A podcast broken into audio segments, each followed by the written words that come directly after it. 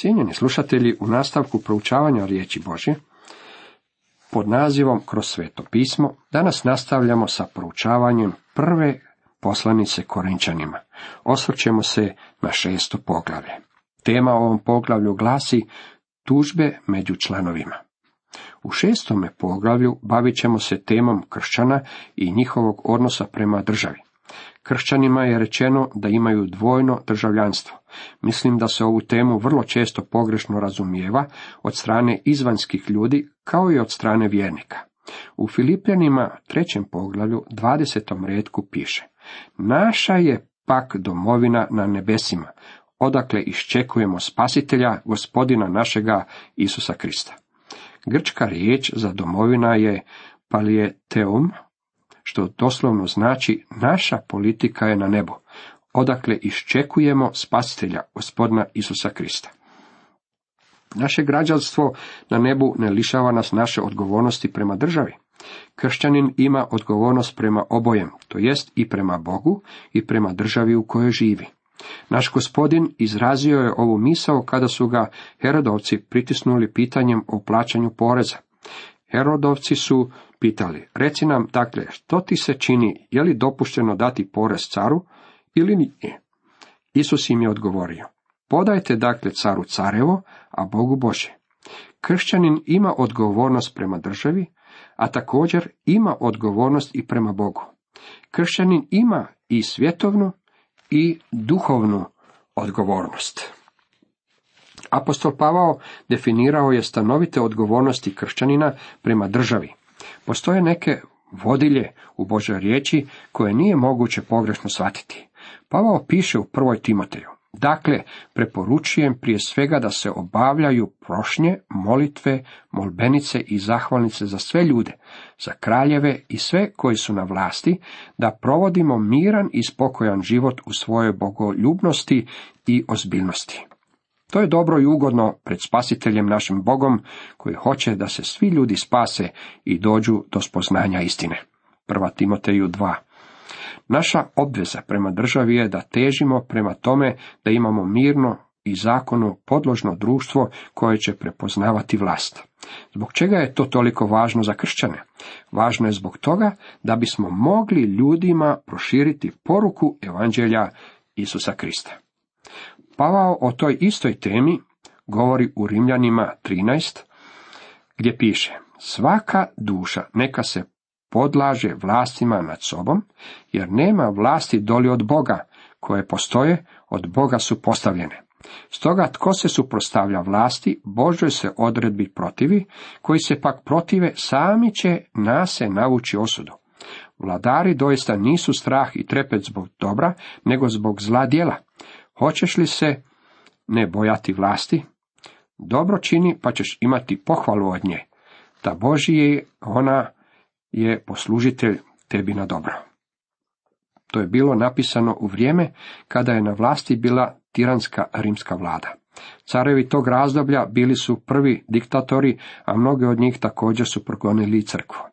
Ako se bilo tko pokušavao suprotstaviti rimskoj vlasti, taj se našao u pravoj nevolji, jer nije bilo mjesta na koje bi čovjek mogao pobjeći, a na kojem ga vlast ne bi pronašla i uhitila. Čak i u toj vlasti postojala je sloboda propovijedanja Božje riječi. To je ono što bi kršćani svakako trebali imati na umu. U knjizi Postanka vidjeli smo kako je sam Bog ustanovio državu. Koliko ja znam, takvo se udešenje stvari još nije promijenilo. Bog je iznio ovo načelo: tko prolije krv čovjeku, njegovu će krv čovjek proliti, jer na sliku Božju stvoren je čovjek, Postanak 9. poglavlje 6. redak. Da bi se održalo dostojanstvo i poštovanje prema čovječanstvu, trebalo se upotrijebiti smrtnu kaznu. Primio sam pismo jedne drage gospođe koja je vrlo mekanog srca. Ona misli da sam ja grozan jer vjerujem u smrtnu kaznu. Rekla mi je da Isus to ne bi učinio. Želi znati bi li ja bio voljan okrenuti prekidač kojim se uključuje električna stolica. Ako ćemo iskreno, ja to ne bih volio učiniti. To nije moj posao. Pozvan sam činiti nešto sasvim drugo. Međutim, želim reći i ovo. Ako ta draga gospođa želi biti sigurna u svom domu, onda bi bilo bolje da postoji netko tko je voljan okrenuti taj prekidač. Živimo u vremenima bezakonja. Razlog je taj što imamo suce mekanog srca, a bojim se da su neki od njih i mekane glave. Crkva i država trebaju biti odvojene. Crkva nije zamišljena da dominira državom. Ne smije joj diktirati. Država ne smije kontrolirati crkvu ili zauzimati Božje mjesto. U svjetovnom društvu svjetovnjaštvo uvijek zauzima Božje mjesto. To je suvremeno idolopoklonstvo današnjice. Mnogi ljudi stavljaju svjetovnjaštvo na Božje mjesto. Netko mi je poslao suvremenu parodiju na Psalm 23 u kojoj piše: znanost je pastir moj, ni u čem ja ne oskudijevam. Vidimo i kako se crkva upliče u svjetovnjaštvo. Imam jedan navod nekog liberalnog teologa koji je rekao: pobuniti se protiv ljudskih zakona u ime višeg zakona može biti kreativno, spasonosno za svijet protiv stagnacije, međutim biti neposlušan zakonu može biti anarhično i destruktivno, jer ljudi mogu prelako sami sebe uvjeriti da su njihova mišljenja u stvari Božja mišljenja. Mnogi naši političari danas misle da oni u stvari stoje na Božjem mjestu i da govore u Božje ime, umjesto Boga. S takvom pozadinom mislim da smo spremni započeti s proučavanjem 6. poglavlja prve poslanice Korinćanima. Još uvijek se nalazimo u onom dijelu poslanice koji se bavi skandalima u Korinskoj crkvi. Prvi skandal bio je bludnost, a ovo poglavlje obrađuje tužbe koje su bile među članovima. Prvom retku čitamo: tko bi se od vas u sporu s drugim usudio parničiti se pred nepravednima, a ne pred svetima? Ova možda zvuči kao čudna tvrdnja i možda ju je potrebno u nekoliko razjasniti. Pavao ne govori da se kršćani ne smiju koristiti zakonom. Da se kršćani nisu koristili dobrobitima zakona, pretrpjeli bi velike gubitke u sukobima s nespašenim ljudima. Pavao je rekao da se kršćani ne bi trebali pozivati na slovo zakona jedni protiv drugih, kršćani protiv kršćana. Nesuglasice među vjernicima ne bi trebalo donositi pred svjetovne sudove. Vjernici bi ih trebali rješavati međusobno. To je jedna od stvari koje crkve i vjernici u većini slučajeva zanemaruju. Nakon što sam postao pastor, bio sam začuđen kad mi je jedan čovjek došao vidno uzbuđen i kad mi je rekao da želi podnijeti optužbu protiv jednog od djelatnika crkve. Tvrdio je da ga je taj čovjek prevario za znatnu sumu novca u zajedničkom poslu. Rekao mi je: želim da ga izvedete pred odbor i da to riješimo međusobno. Rekao sam mu: mislim da stvari pristupaš na ispravan način, kad se možeš pojaviti pred odborom crkve i iznijeti svoje optužbe. O, pa ja sam vam rekao za taj slučaj, to je sve što sam ja trebao učiniti. Ukazao sam mu na činjenicu da ja ni na koji način ne mogu potvrditi njegovu optužbu. Bilo je neophodno da se obojica pojave pred crkvenim odborom. Zato sam ga upitao: hoćeš li biti voljan prihvatiti presudu odbora? Pa sve ovisi o tome kako će odlučiti. Ako presude u moju korist, takvu presudu ću prihvatiti. Zatim sam ga pitao hoće li prihvatiti presudu bude li nepovoljna po njega, a on mi je rekao da neće. Naravno, rekao sam mu da možemo zaboraviti cijelu stvar. Rekao sam mu: ti u stvari nisi spreman predati ovo pitanje drugim vjernicima da oni donesu odluku. Borbe koje se pojavljuju u crkvi ne bi se smjelo iznositi na državne sudove pred nevjernike.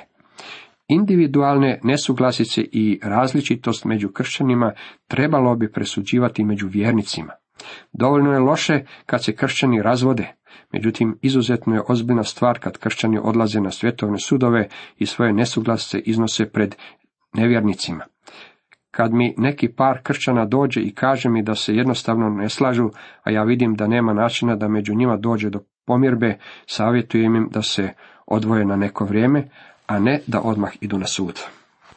Zašto bi vjernik trebao dopuštati drugim vjernicima da budu njegovi suci, umjesto da svoj slučaj donese pred svjetovni sud, da on o tome presudi?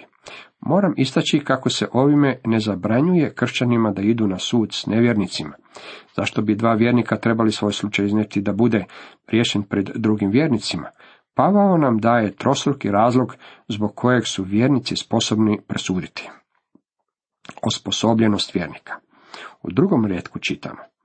Ili zar ne znate da će svijeti suditi svijet, pa ako ćete vi suditi svijet, zar niste vrijedni suditi sitnice? Prvo, svijeti će suditi svijetu. Dragi prijatelji, ako ste vjernik u Kristu, jednog ćete dana imati sudioništva s gospodinom Isusom u vladanju svijetom. Tu se ne govori o suđenju pred velikim bijelim prijestoljem, koje će se desiti kad se izgubljeni ljudi pojave pred Kristom. Ne, to se odnosi na presuđivanje o pitanjima svemira tijekom vječnosti. Sveti će suditi svijetu. Ja vjerujem da se to tiče onoga što je Pavao pisao Timoteju. U 2. Timoteju 2.12 čitamo. Ako ustrajemo, s njime ćemo i kraljevati. Ako ga zanijećemo, i on će zanijekati nas. Ja vjerujem da to znači da ćemo mi donositi presude u pitanjima svijeta.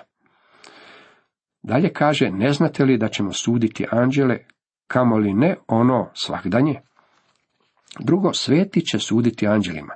Pavao ovdje upotrebljava niz izraza tipa ne znate li. Kad Pavao kaže ne znate li, možete biti sigurni da braća to nisu znala. To je pristojan način na koji im je Pavao rekao da oni ne znaju ništa o tome. Time nam se otvara jedan potpuno novi spektar istine. Ja ne razumijem što to znači, ta je istina izvan domašaja moga uma. Sve što znam je da je čovjek stvoren malo nižim od anđela i kroz otkupljenje čovjek je dignut do zajedništva s Bogom. Položaja koji je uzvišeniji od položaja koji imaju anđeli. Također Bog je dopustio da čovjek padne. On to nikako ne bi bio dopustio kad to ne bi na koncu vodilo na dobro. To će rezultirati time što će čovjek doći na viši položaj. Stara izreka koja govori ptica sa slomljenim krilom više nikada neće letjeti tako visoko, nije točna. Čovjek leti više. Mi ćemo biti viši od anđela, sudit ćemo im i imat ćemo vlast nad njima. Moram vam ponovno reći da je to izvan domašaja moga uma, međutim, ja u to vjerujem. Da bismo došli do trećeg, ne znate li, moramo preskočiti nekoliko stihova da dođemo do 9. stiha. Tu čitamo. Il zar ne znate da nepravednici neće baštiniti kraljevstva Božjega? Ne varajte se.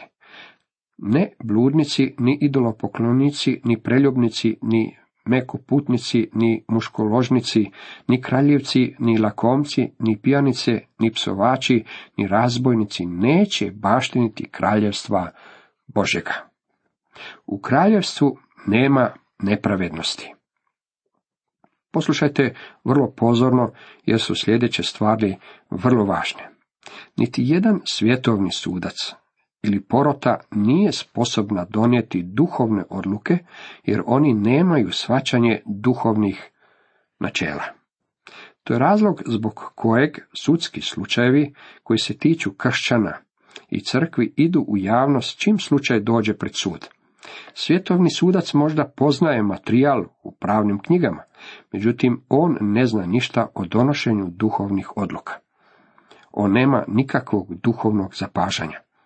Da budem iskren s vama, mene bi bilo jako strah kad bi neki svjetovni sudac morao odlučivati o meni ili o mojoj imovini. Mislim da svjetovni sudac nije sposoban to učiniti, mislim da zato nije kvalificirana niti svjetovna porota. Vidio sam snimku porote koja je zasjedala u jednom poznatom sudskom slučaju, pa sam rekao svojoj supruzi: hvala Bogu što moj život nije u rukama 12 ljudi koje vidim ovdje. Nakon što je suđenje završilo, neke od porotnika davali su izjave za televiziju koje su otkrivale da oni u stvari nisu bili sposobni presuđivati u tom slučaju. Međutim, kršćani će se svejedno radije pouzdati u mnoštvo nego što će se odlučiti svoj slučaj iznijeti pred kršćane koji imaju duhovno zapažanje. Dalje čitamo u 5. i 6. retku. Vama na sramotu govorim, tako zar nemate među vama ni jednoga mudra koji bi mogao rasuditi među braćom, nego brat se s bratom parniči i to pred nevjernicima. Naravno, nije svaki kršćanin sposoban za suca, Pavao je rekao, vama na sramotu govorim, tako zar nema među vama ni jednoga mudra? Kad odete na svjetovni sud, time tvrdite kako niti jedan od svetih nije sposoban presuditi. Ja poznam nekoliko drage braće u Gospodinu kojima bih bio voljan povjeriti svoj život.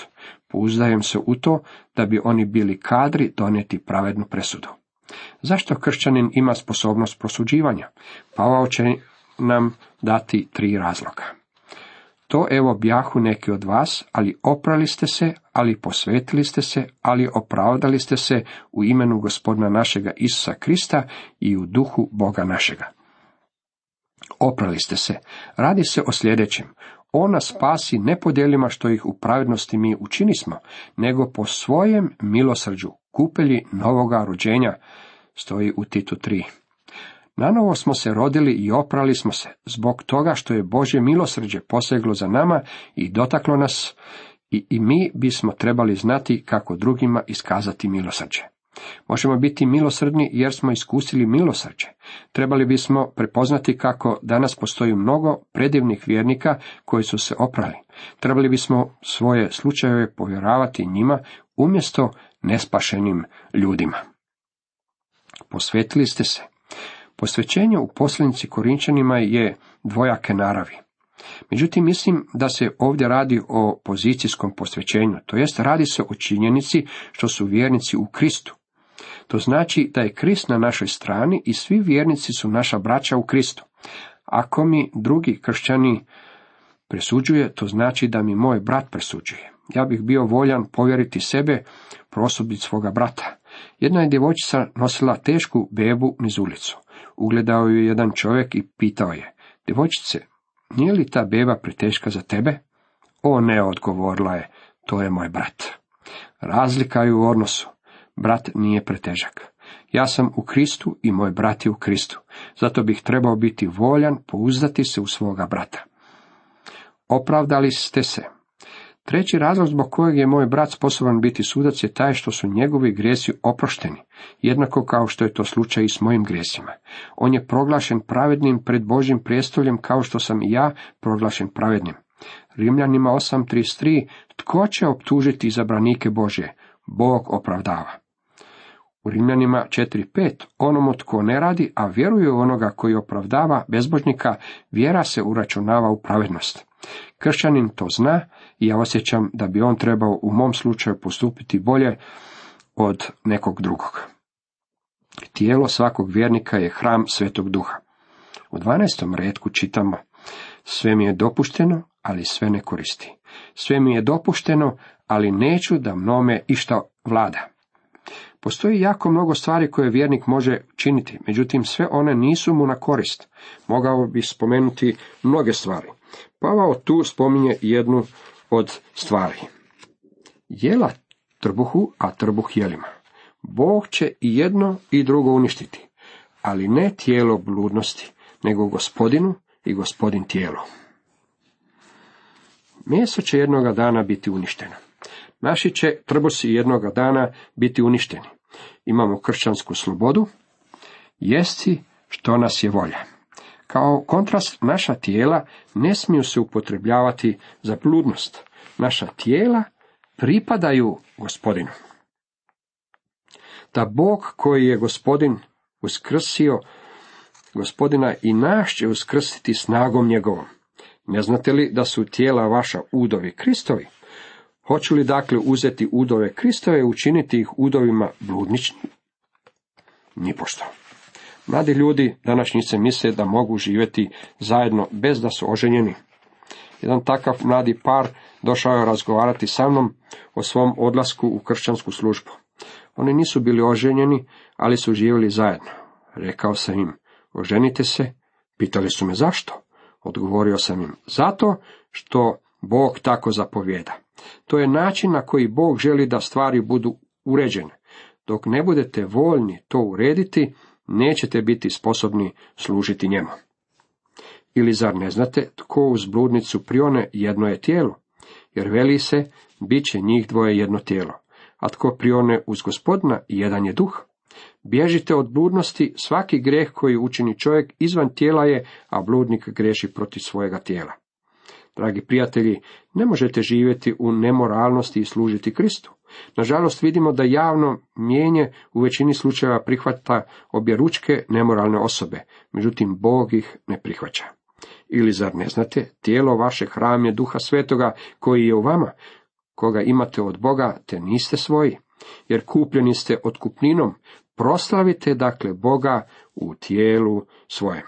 Tu nalazimo izuzetnu istinu koju mnogi vjernici nisu primili. Naša tijela su hram Svetoga Duha. Zbog toga što naša tijela pripadaju Bogu, ne smijemo svoja tijela rabiti za bludnost. To nas vodi u raspravu o braku, koji je tema narednog poglavlja.